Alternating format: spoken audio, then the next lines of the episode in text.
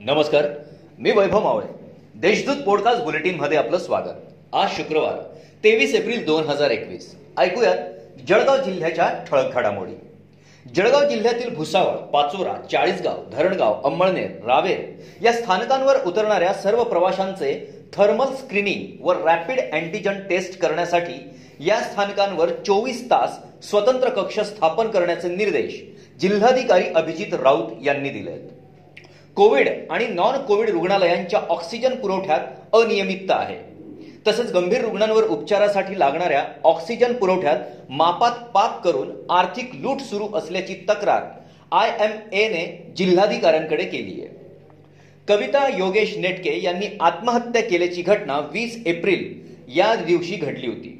या आत्महत्येप्रकरणी गुरुवारी पती योगेश वसंत नेटके सासरे वसंत अर्जुन नेटके व सासू उषाबाई वसंत नेटके या तिघांविरोधात गुन्हा दाखल करण्यात आला आहे गेल्या दोन महिन्यांपासून शिक्षण विभागाच्या दिरंगाईमुळे व बेपरवाईमुळे राज्यभरातील शिक्षक शिक्षकेतरांचे पगार उशिरा होत आहे. शिक्षण विभाग आणि वित्त विभाग यांच्यामध्ये समन्वय नसल्याने पैसे येऊनही वित्त विभागाने बिलं नाकारली आहेत.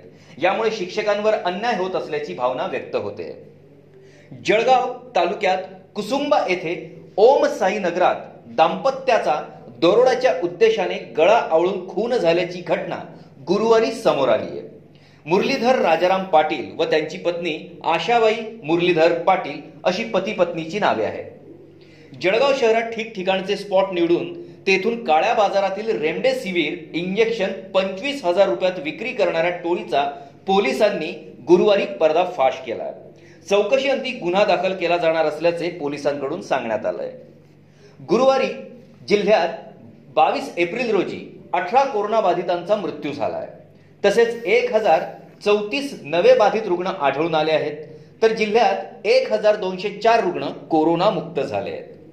या होत्या आजच्या ठळक घडामोडी. याबरोबरच वेळ झाली येथेच थांबण्याची. भेटूया पुढील पॉडकास्ट बुलेटिन प्रसारणात. तोपर्यंत संक्षिप्त बातम्या आणि ताज्या घडामोडींसाठी देशदूत डॉट कॉम या संकेतस्थळाला भेट द्या. धन्यवाद.